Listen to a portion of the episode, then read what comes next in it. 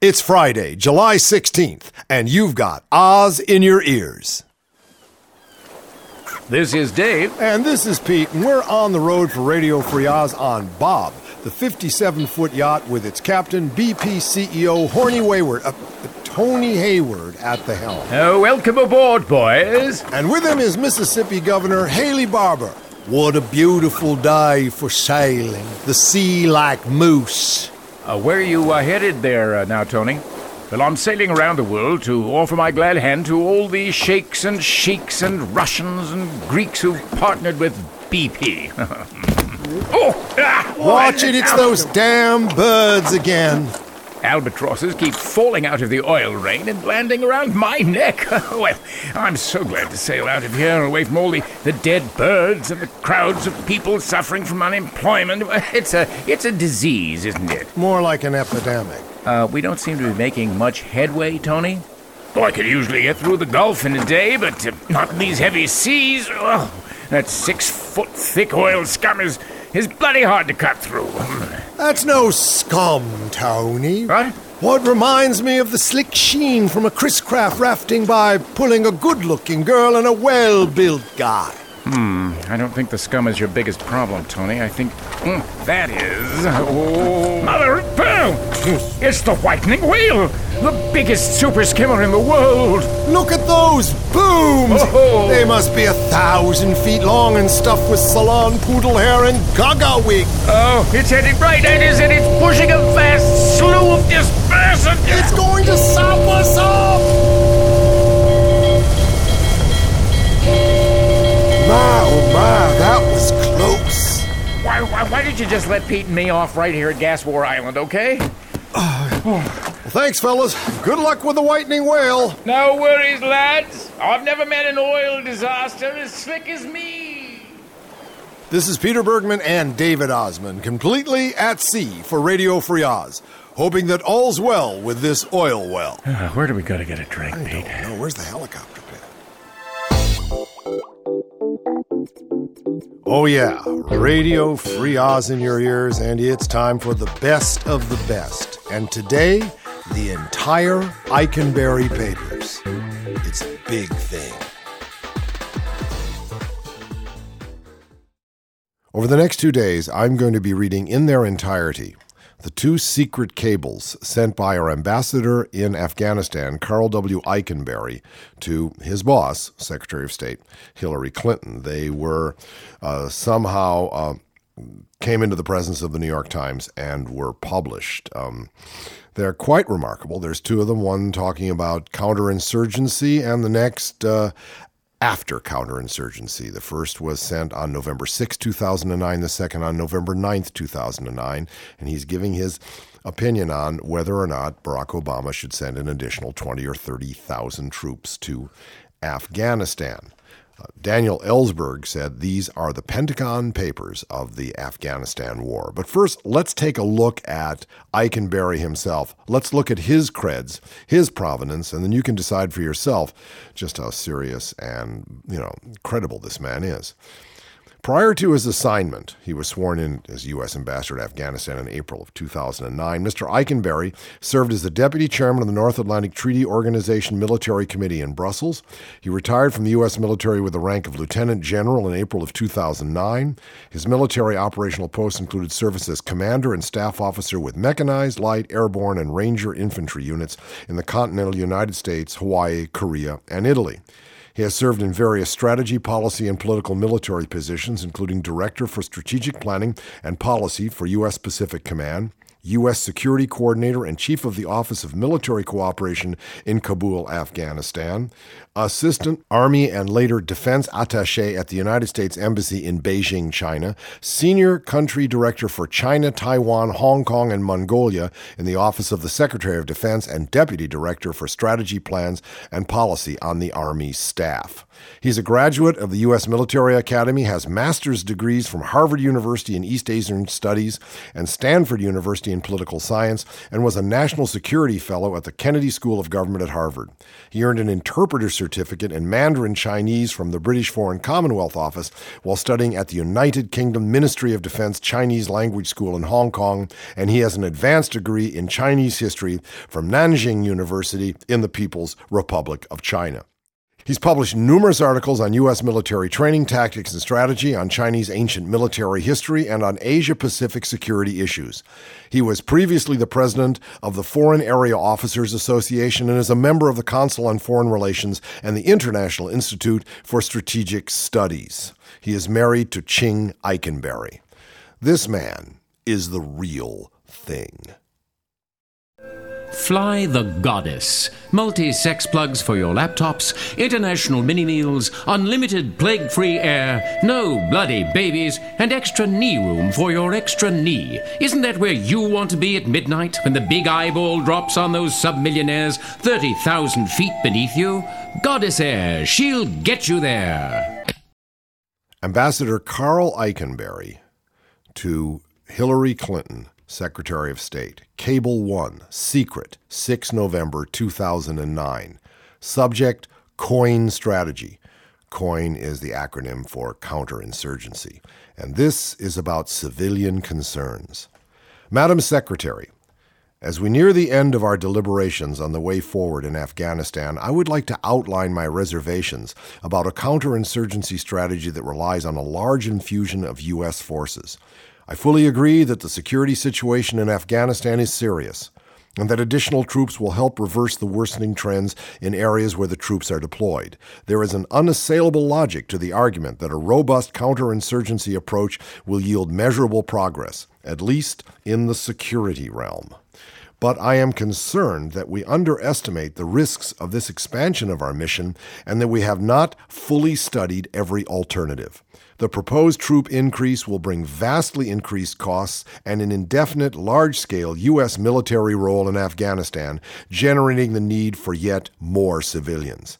An increased U.S. and foreign role in security and governance will increase Afghan dependency, at least in the near term, and it will deepen the military involvement in a mission that most agree cannot be won solely by military means.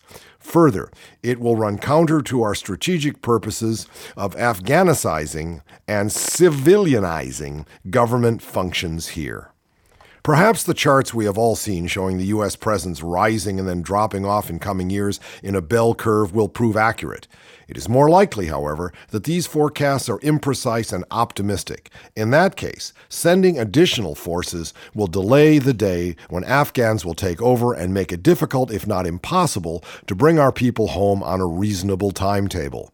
Moreover, none of these charts display dollar costs. Acknowledgement of the astronomical costs might illustrate the greater desirability of civilian alternatives now dismissed as too costly or not feasible. Here are my reasons for this assessment. 1.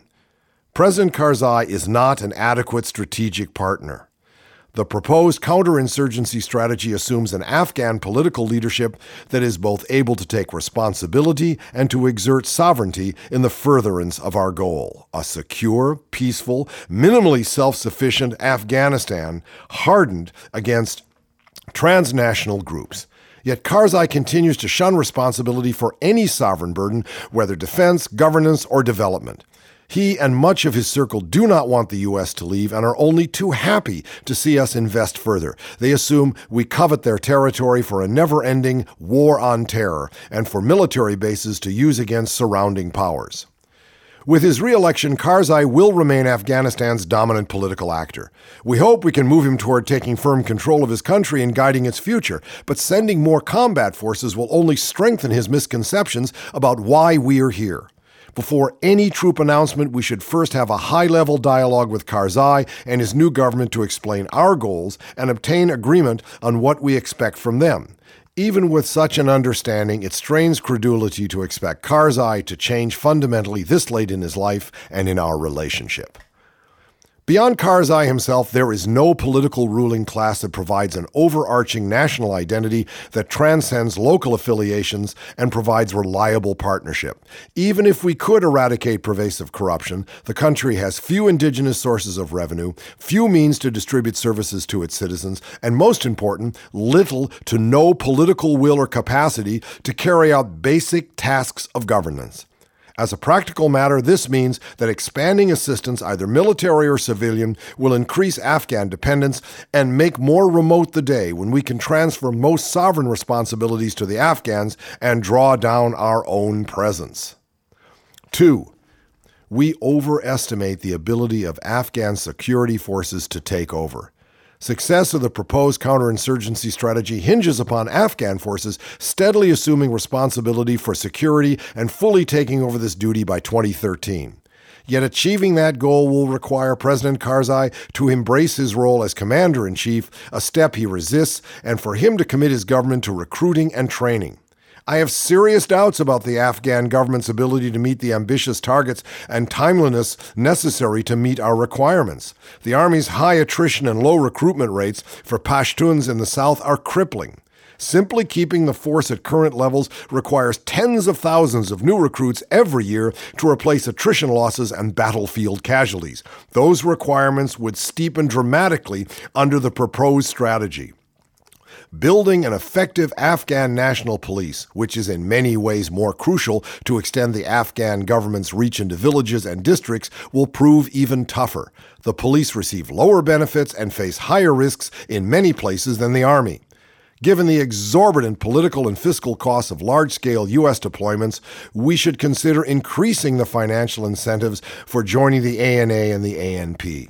If our assumption is that more forces are essential to stabilize Afghanistan, then we should investigate the benefits to security of making service in the Afghan security forces more attractive rather than relying more heavily on foreign troops. There is also the deeper concern about dependency. The proposed counterinsurgency strategy calls for partnering in the field to quickly improve the Afghan security forces. I do not question the ability of U.S. forces to effectively take on this mentoring mission, one that they have performed ably in Iraq. However, I am concerned that it is U.S. and other NATO ISAF forces, oh, well, ISAF, International Security Assistance Force, that's 46 nations with troops on the ground that vary from Luxembourg's 9 to America's 62,415. These troops will continue to do most of the fighting and take most of the casualties. Rather than reducing Afghan dependence, sending more troops, therefore, is likely to deepen it, at least in the short term. That would delay our goal of shifting the combat burden to the Afghans. Every time Obama comes on the TV, which I watch Fox News all during the day, I switch a channel to the Hallmark channel till I figure he's gone, then I switch it back. You know, Dave, Harry Reid is a tough old bird. He's the wrangling that Democratic Senate, you know, he had to go through the whole Bush thing. And now he's being um, challenged by this crazy woman, Sharron Angle. Right. Yep. Who came in through the Tea Party. She came in through the Tea Party. I don't know. Not going to sing it. Harry Reid isn't letting threats of a lawsuit stop him. He's sticking with his web campaign against the real Sharron Angle. After the Angle campaign sent the Reid camp a cease and desist letter last week demanding that they take down their reposting of Angle's old campaign website, the Reid camp has now made just a few modifications and put it right back up. They are broadcasting her website. Yes, Oh, her old boy, website, her old the website yeah. that she doesn't want to live with. they've right? they've scrubbed up the. Well, she took it down, right, and they replaced it with a relaunch, a somewhat toned down version. But Mm-hmm. the Reid campaign saved the old version and put up the website called "The Real Sharron Angle," reproducing the old content. Ah. Yeah, where they get rid of this is Social Security. Yeah, the, and, the original website, including Angle in her own words, on the on and with her own dangerous and extreme agenda, has been relaunched at therealsharonangle.com. He, uh, Reid said it's a matter of, of, called free speech, which they say is nearly absolute under the First Amendment. And say they say, Sharron, we know those big constitutional issues are tough for you, like when you said separation of church and state was unconstitutional exactly one week ago. Oh, Oh, Sharron, oh no. Now, here comes Jon Summers, who's his campaign manager, or spokesman, I should say. He's got to be tough if he's speaking for Harry. The question is, said Jon Summers, the spokesman for Reid, what will Sharron Angle do now to hide her extreme views on killing Social Security and eliminating the Department of Education and Nevada voters? Perhaps she's checking to see if there are any Second Amendment remedies. Ooh, Second Amendment remedies. I'll bang, bang. Uh, Sharron, don't go there. This is part two of the first cable that our ambassador, Carl Eikenberry, sent to his boss, Hillary Clinton, the Secretary of State, on the 6th of November 2009, the subject being counterinsurgency strategy. Number three, he says, talking about his concerns, we underestimate how long it will take to restore or establish civilian government. The proposed strategy assumes that once the clearing and holding process has been accomplished in a given area, the rebuilding and transferring to Afghans can proceed apace, followed by a relatively rapid U.S. withdrawal. In reality, the process of restoring Afghan government is likely to be slow and uneven, no matter how many U.S. and other foreign civilian experts are involved.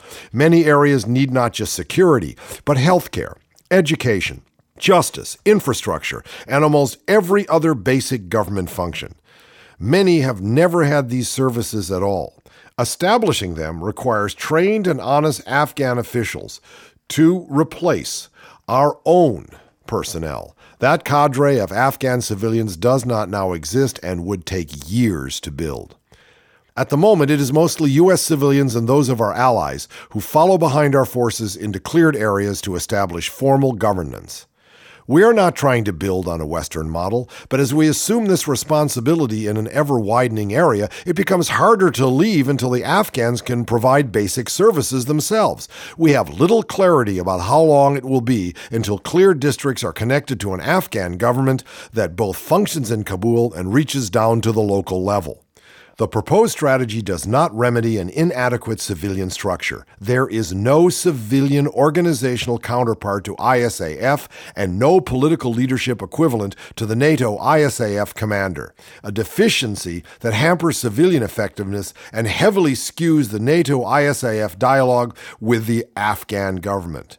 UNAMA, that's the uh, United Nations organization, is not capable of coordinating all the civilian efforts because its role is not to serve as a civilian policy and program counterpart to NATO ISAF. Its capabilities and will are likely to diminish further with the recent post attack withdrawal of UN personnel. Progress on governance, anti corruption, rule of law, and reconstruction will ultimately determine our success, but our coalition efforts will remain less than optimal unless a stronger civilian structure is created. No one questions the military's need for coherent command and control, yet the same attention has not been paid to the civilian configuration, even though we are engaged in a long term operation in which one of the central premises is a fully integrated civilian military effort. There is no debate that the U.S. is in the military lead. We need to reach the same understanding with our allies and partners on the civilian side, especially if more troops are sent. NATO should designate the U.S. as the lead nation for those civilian tasks delineated in its operational plan. Arguments that this will increase the U.S. role are beside the point. Right now, the U.S. leads the civilian dialogue by default, but the ambiguity in the Afghan government's eyes over the status of the U.S. versus the ISAF commander opens a seam that Karzai is likely to exploit.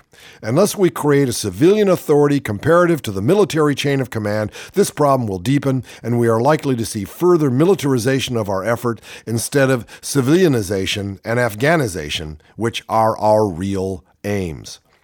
The proposed strategy may not be cost effective.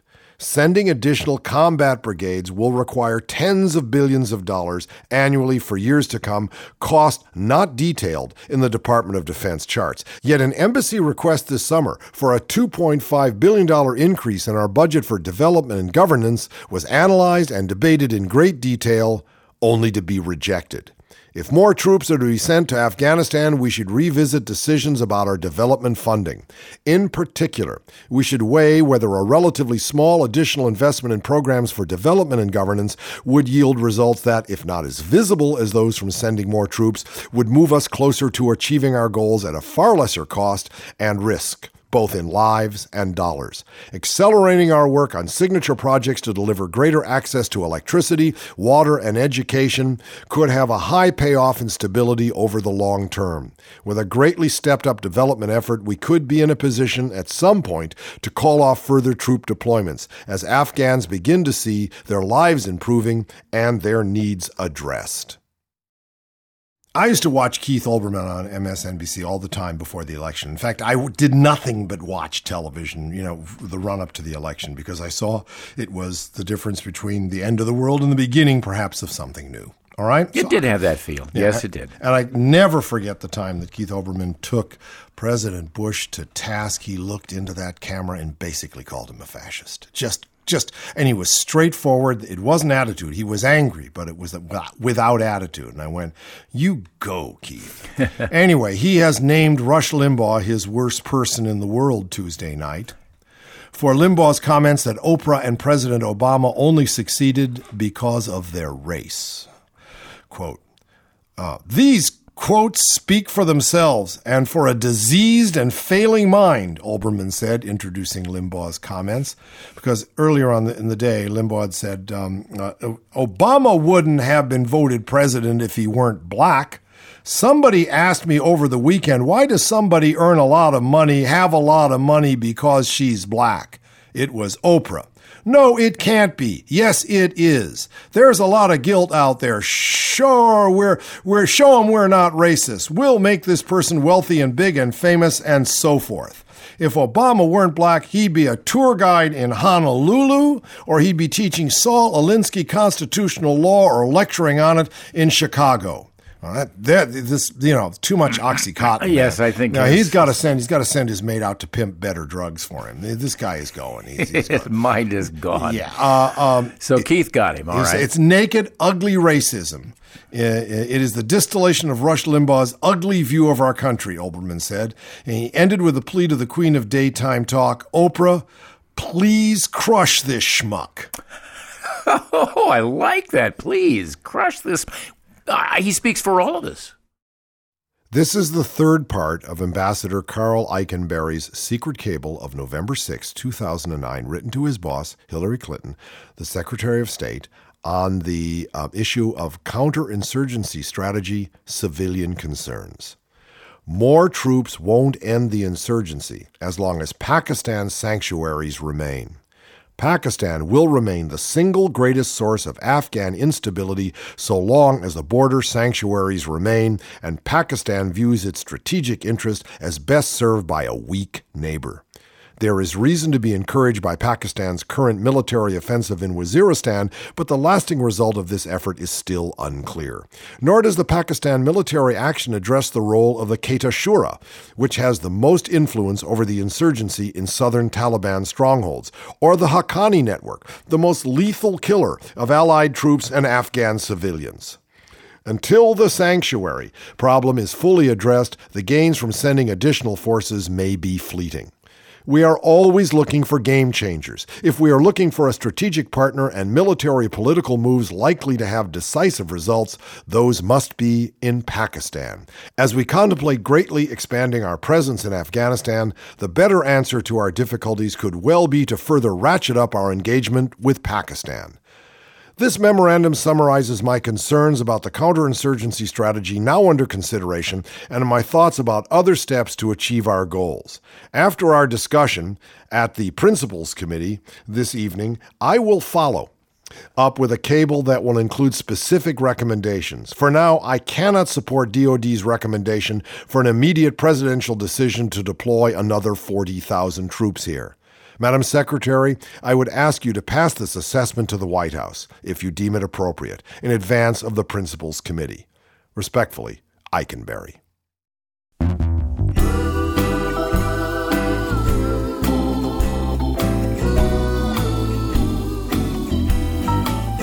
They're making speeches, speeches, speeches, speeches to the streets.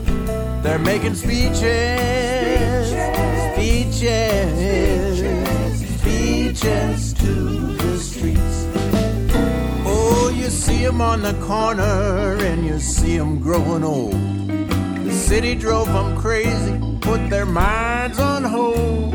They're talking to somebody, but nobody knows who. They're busy making speeches and they can't. They're making speeches, speeches, speeches, speeches, speeches to the streets. They're making speeches, speeches, speeches, speeches to the streets. Once upon a time, they had a dream like me and you. But now it's too late to make their dreams come true. So one talks to the president, the other to the wall.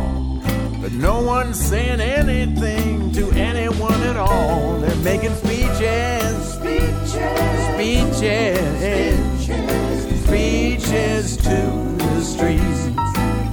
They're making speeches, oh, speeches, speeches to the streets. Talk to me now.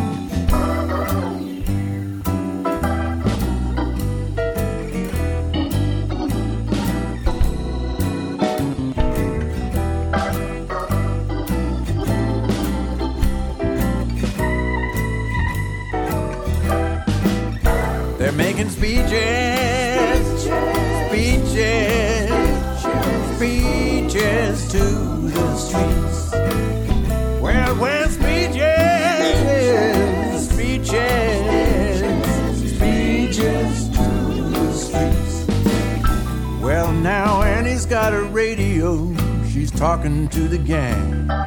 She don't hear the DJ or the song I just sang. And everybody's talking who's to say who's right or wrong. Cause while they make their speech, I keep on singing my song. I'm making speeches, speeches, speeches to the streets. Making speeches, speeches, speeches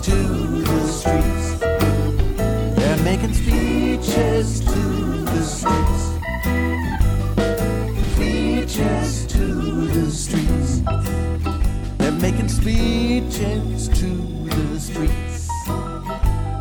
Speeches to the streets. Speeches to the streets.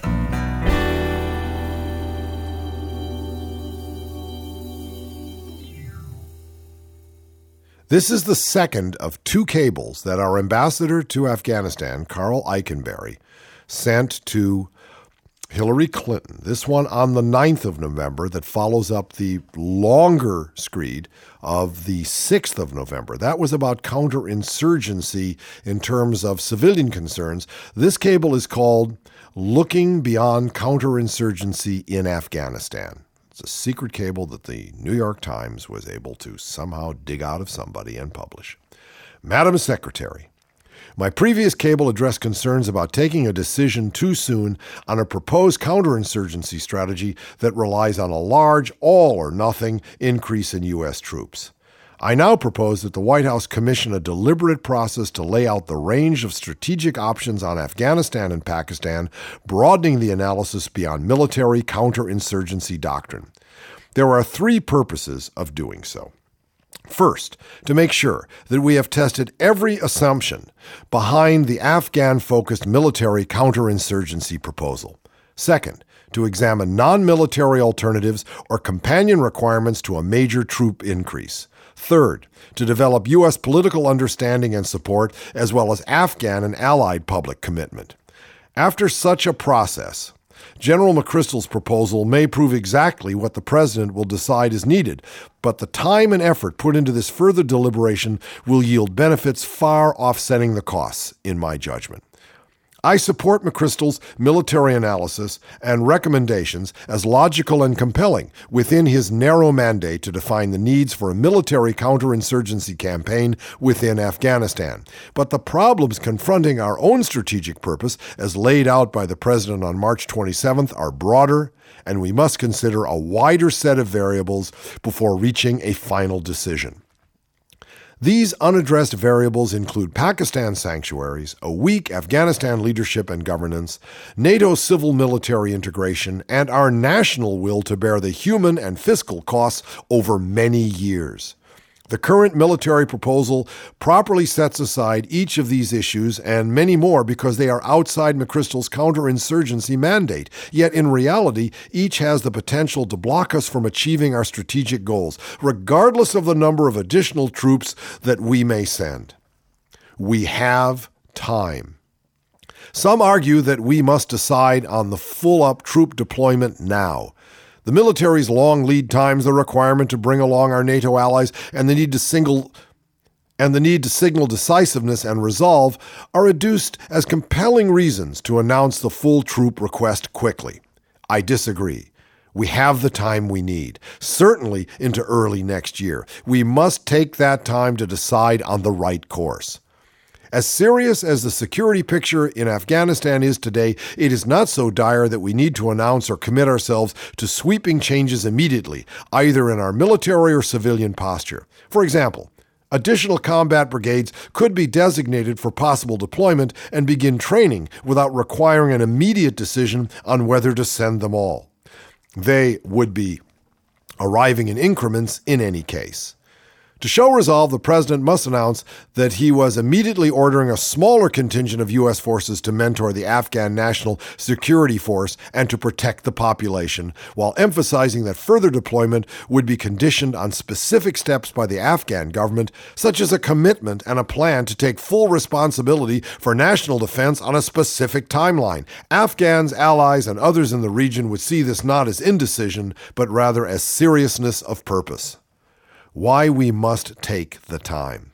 We have not yet conducted a comprehensive interdisciplinary analysis of all our strategic options, nor have we brought all of the real world variables to bear in testing the proposed counterinsurgency plan. We agree that more troops will yield more security wherever they deploy for as long as they stay, but the last time we sent substantial additional forces, a deployment totaling 33,000 in 2008 2009, overall violence and instability in Afghanistan intensified. Also, Neither the Afghan National Security Force nor the Afghan government has demonstrated the will or ability to take over lead security responsibility, much less governance, in any area cleared and held by NATO ISAF. Experience with troop increases, therefore, offers scant reason to expect that further increases will permanently advance our strategic purposes. Instead, they will dig us in more deeply. We also need time to work with President Karzai and his new team many of whom may not be in place for several months, to test whether they are both able and committed to lead the counterinsurgency mission we are defining for them. In fact, Karzai explicitly rejected the counterinsurgency basis and purpose of McChrystal's proposal when first briefed on it in detail two months ago. Rather, in a PBS interview on November 7th, Karzai sounded bizarrely cautionary about his willingness to address governance and corruption. This tracks with his record of inaction or grudging compliance in this area. We need an intense, high level dialogue to judge whether we can gain enforceable commitments from the Afghan government to build their own capacity and to assume responsibility for security and governance in cleared areas. Absent such a judgment, we cannot presume that another large infusion of U.S. troops necessarily will give us leverage over them. I don't want it Dr. Gunderson. Don't want what, child? My coffee. The warden says he's tired of my coffee. Well, it's been pretty clear that your coffee don't got zest appeal. Zest appeal? What's that? I don't know. Oh. That's the secret ingredient in Ersatz Brothers coffee. Yeah, look here. Huh? A blend of the finest Brazilian soya beans, Chilean chicory nuts, and Spanish flies. Oh. Here, take this can home with you, Katie. The next morning. More uh, coffee, warden. No, I think I've had enough.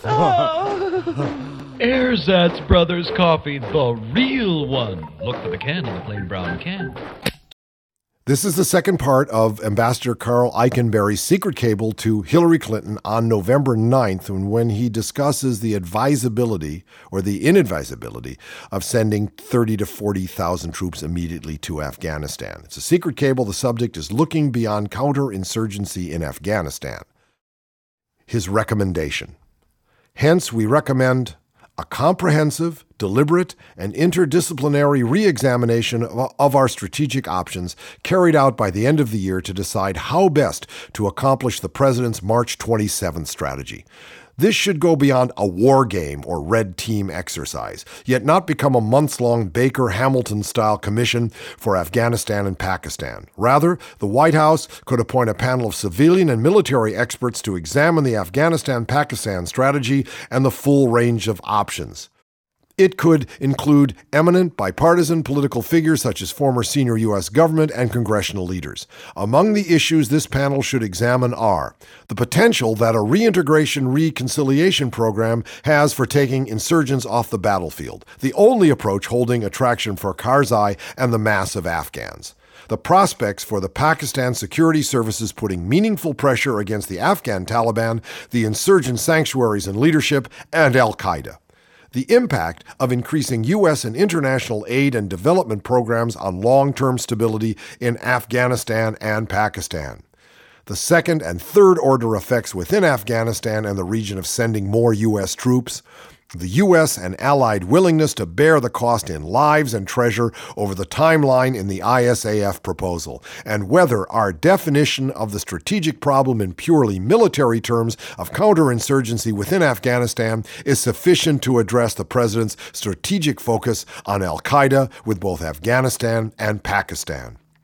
This strategic re examination could either include or lead to high level U.S. talks with the Afghans, the Pakistanis, the Saudis, and other important regional players, including possibly Iran, as well as NATO, its component nations, and even the United Nations. Such a process of rigorous internal U.S. government deliberations leading to deeper political military consultations with our allies and other stakeholders could powerfully build support at home and abroad for the President's eventual decisions about the way forward. The risks. McChrystal has laid out the risk we face in not sending the full complement of additional troops right now. But there are competing risks. For example, that we will become more deeply engaged here with no way to extricate ourselves, short of allowing the country to descend again into lawlessness and chaos.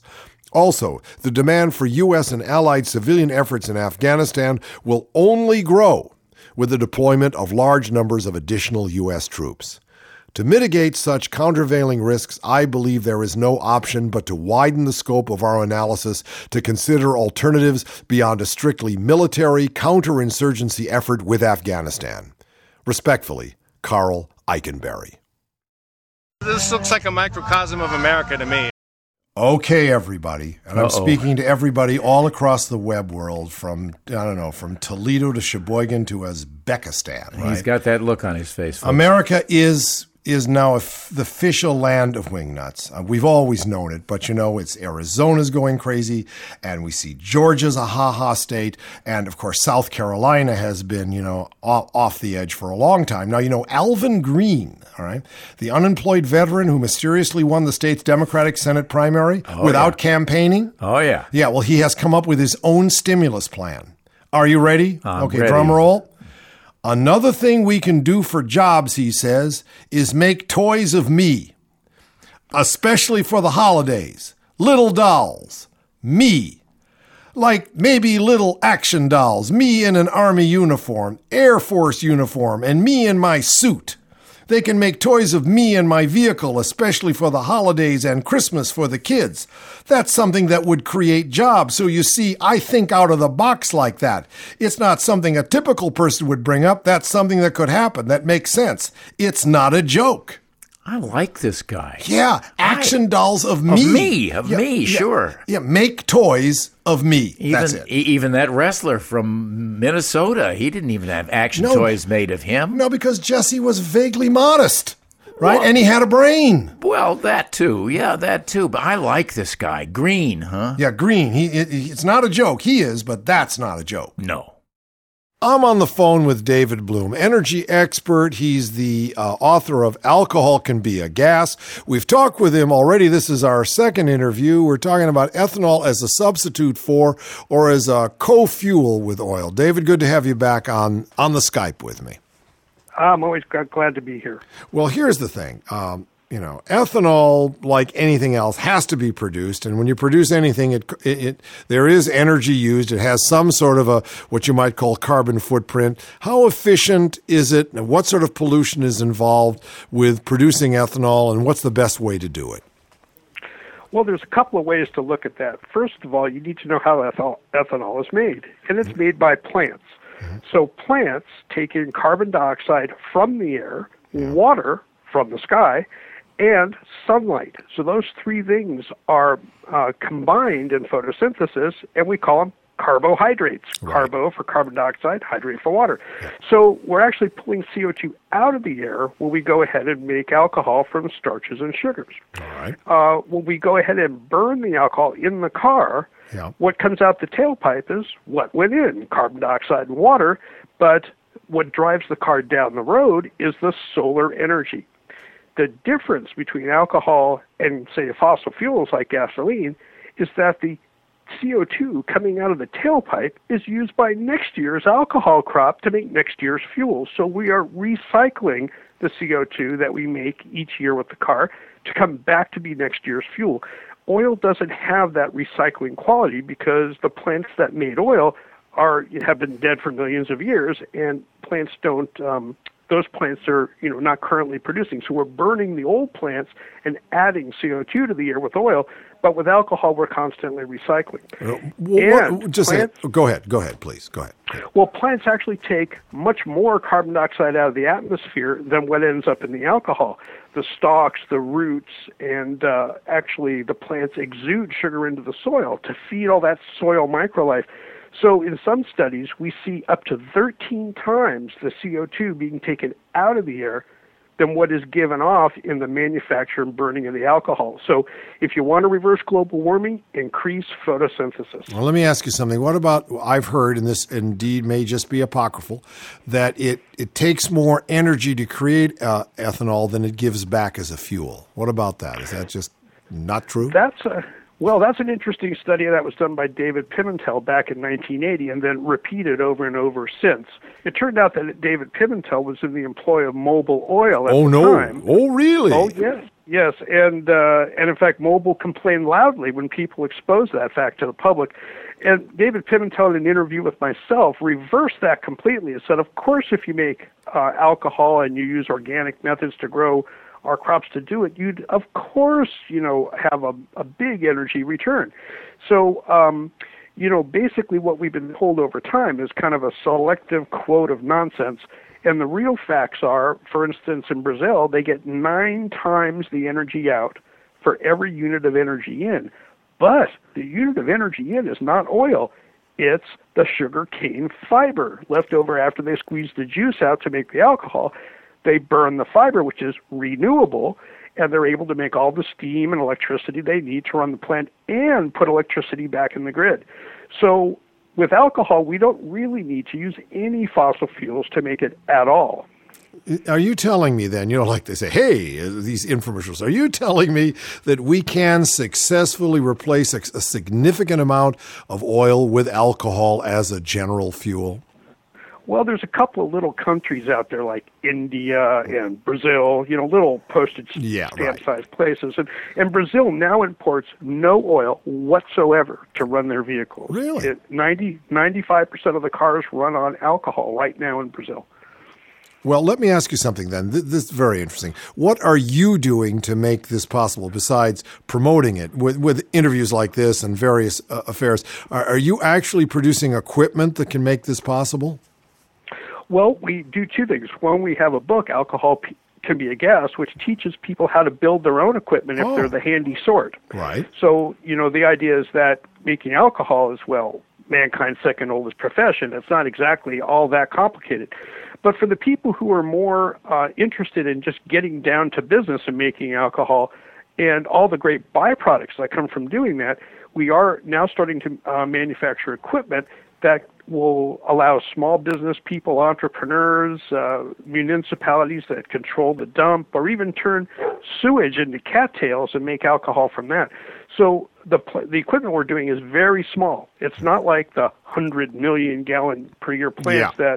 that industry has in the Midwest, which have environmental problems. These are like 120,000 gallon per year plants that could fuel you and 100 of your best friends.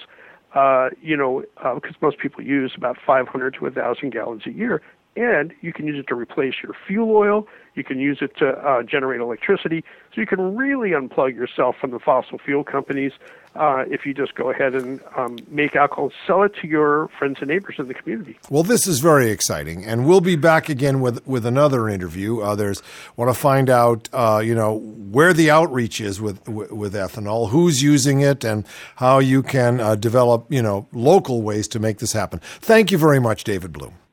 Thank you. One of the nice things about being in a an election year, it it seems that every year is an election year. By the way, I mean, you know, we're always talking. People are always running for something. It, it- you get you get a chance to really get into some very interesting characters, like our certifiable senate, senatorial candidate in Kentucky, Rand Paul. Now he wants to build a fence along the U.S. border. Nothing unusual in that, is there, David? No, no, Senator Dang Fence yeah. is right with him. Yep. Yeah, that, that's a, except that Paul wants the fence to be electric, and he wants it built underground. Wait a minute, a fence underground? Yeah, I yeah. don't. I I have a. a Well, we, you know the way physical people are training dogs now, where they put those special collars on them, and if they go past a certain place, there's wires They underground. electrocute the dog, it They falls electrocute over, the dog. it. So Yeah, I guess right. he wants to put collars on potential illegal aliens, undocumented people. Nice collars, probably, you know, Mm-hmm. with a little style. He's he dresses well, kind of. And then if they try to come across the border, zzz, oh, que lástima, and they go back home. Uh huh. Right, so- How do you get the collars on the Mexicans? Hold on. Okay. Among the variety of proposals to stem illegal immigrants, uh, the construction of an underground electric fence appears to stand alone on the extreme. I think that Huff is being kind here. There is little contemporary evidence of other Republican officials proposing such a project, even among the most conservative of the bunch. Indeed, when approached in the halls of the Senate and asked about the idea, though not told who proposed it, National Republican Senate Committee Chair John Cornyn, they don't come any right winger than him, assumed it was a joke. Well, you know Oh. what? It is a joke. So, in a speech in downtown Paducah, Kentucky, Paul pegged the cost of his quixotic idea at somewhere between 10 and 15 million dollars. Now, that's cheap. That's I gotta small say, change. Yeah. The benefits of an underground fence, he argued, were that it would not have the symbolism of a Berlin Wall like structure and it would be considered less offensive to Hispanic voters who are already fleeing the country. Less offensive to Hispanic voters who are already fleeing the country? I don't get where this man's coming from. No, he I- isn't paying his sin tax. What's that all about? What's it all about, Mr. and Mrs. John Q. Smith from Anytown, USA? Well, it's about this long. And about that wide. And it's about this country. About which we're singing about. One of my favorite political buffoons, Michael Steele, who's head of the Republican National Committee and whom one person described as having the gravitas of a balloon, is in trouble for, in many ways, in certain ways, telling it like it is. He was at a fundraiser in Connecticut and basically criticized the Obama administration and said in so many words that the Afghanistan war was unwinnable. You, um, you've probably seen the video. If you haven't, go on up. Everybody's sitting around in this tent eating chicken a la king, and Steele is way in the background, walking around, talking and talking, and nobody seems to be paying attention, but you can hear his comments. He called the McChrystal incident comical. And then he went on to say that the war in Afghanistan is Obama's war. And he says, well, if Obama's such a student of history, why doesn't he understand that the one thing you don't engage in is a land war in Afghanistan? You're right. All right, he says, because everybody who has tried over a thousand years of history has failed, and there are reasons for that. There are other ways to engage in Afghanistan. Of course, he doesn't go into what those various alternative solutions are because he is indeed a large, self involved windbag. But all of a sudden, the right and the left are jumping on Michael Steele and they're calling for him to resign, except for one Republican, da, da, da, da, America's leading libertarian ideologue, Ron Paul. Right? He says no. He should not resign. He wants to congratulate Michael Steele for his leadership on one of the most important issues today. He says he's absolutely right. Afghanistan is now Obama's war. And he says, I have to ask myself, what is the agenda of the harsh critics demanding this resignation? Why do they support Nancy Pelosi and Barack Obama's war? Barack Obama's war? What a totally naive assessment. Afghanistan is no more Obama's war than World War II was Roosevelt's war. Just because he campaigned in 1940 saying he was going to keep us out of the war, events made that impossible. Obama inherited Afghanistan from Bush and every other American policymaker stretching back three decades when the CIA joined up with Pakistani intelligence and a variety of Afghan warlords to teach the Russians a lesson. Remember, we pledged to make Afghanistan Russia's Vietnam, and it's part of a much larger geopolitical strategy. Not a good strategy or very well thought out, and I would certainly like us to stop trying to build pipelines and nations in the area. But to call it Obama's war displays the kind of ideological tunnel vision that Ron may very well have passed on to his son. Why don't we just run an underground electric fence along the Afghan Pakistan border and solve the whole problem once and for all? McNewspaper reports, Dave, that a Russian unmanned cargo spacecraft has finally successfully docked with the International Space Station after missing an earlier attempt. Okay? Well, it's just one of those sleepy times, you know. Come on. We missed. It's a Russian Russian thing, right? Yeah. The, the Progress cargo vessel, a resupply craft, was trying to dock with the space station when a technical problem occurred about 20 minutes before the docking time. Okay. Oh God, I got a technical problem over here. Yeah, but there's nobody. No, there's nobody. There's No. nobody inside this craft. Oh, no. There's only people down at NASA Whoa, control with yeah. the Russian. The vessel flew about two miles past the space station, and the Russian mission commander Alexander Skvortsov has told NASA Mission Control that the cargo vessel was seen in a state of uncontrollable spinning. Whoa, Nellie, how would you like to be one of those crew Oh. watching your resupply ship go by uncontrollably? You won't be able to pop the caps on that crate of eight ounce Coke Classics for fear of blowing up the ship. There's no doubt about it. Oh boy. Well, now the craft launched from the Baikonur Space Center in Kazakhstan, where they're having trouble on many levels, Mhm. right? Said the state run um, uh, news agency uh, from Russia. It planned to deliver fuel, oxygen, scientific equipment, uh, video, photo equipment, and classic Coke to the space station, along with food, water, and personal items for crew members, including newly uh, stipulated wills. Progress uh, uh, resupply. Wait a minute. Wait a minute. No, I, I Wills? they No, you know. threw that. The wills are all the same. I- Spinning or not. I was same going to throw in the porno pictures, but go ahead. No, they got spun out, man. By the time we got them, out, couldn't yeah. recognize them. Yeah. All bobbled up. Progress resupply vehicles typically deliver supplies to the space station and haul away trash, burning up on reentry. So I'm going to ask you now, Dave. Maybe we can get rid of our trash that way. Sure. Also, ship it to outer space and let it burn upon reentry. You know. Yeah, we send ours to Oregon. You might as well send it to the moon. You know. Yeah, some parts of Oregon resemble the moon, and and if we send it away and it comes back and just burns itself up, it's gone. It, it- it's an idea, not a very good one.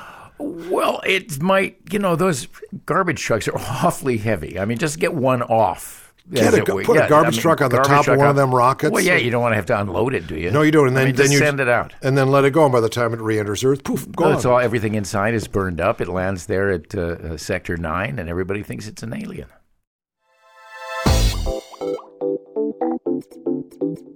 You just heard the best of the best, and here's the Oz team that keeps it best. Peter Bergman, c'est moi. I'm your host. David Ossman, your co-host. John Cumming does a little bit of electric here and a little bit of electric there. Phil Fountain, head of the design group. Tom Gedwillow, he's our web monger. Chaz Glass, man, he is finance. Dave Maloney does the sound. Bill McIntyre produces it, and Scott Wild is our media guru.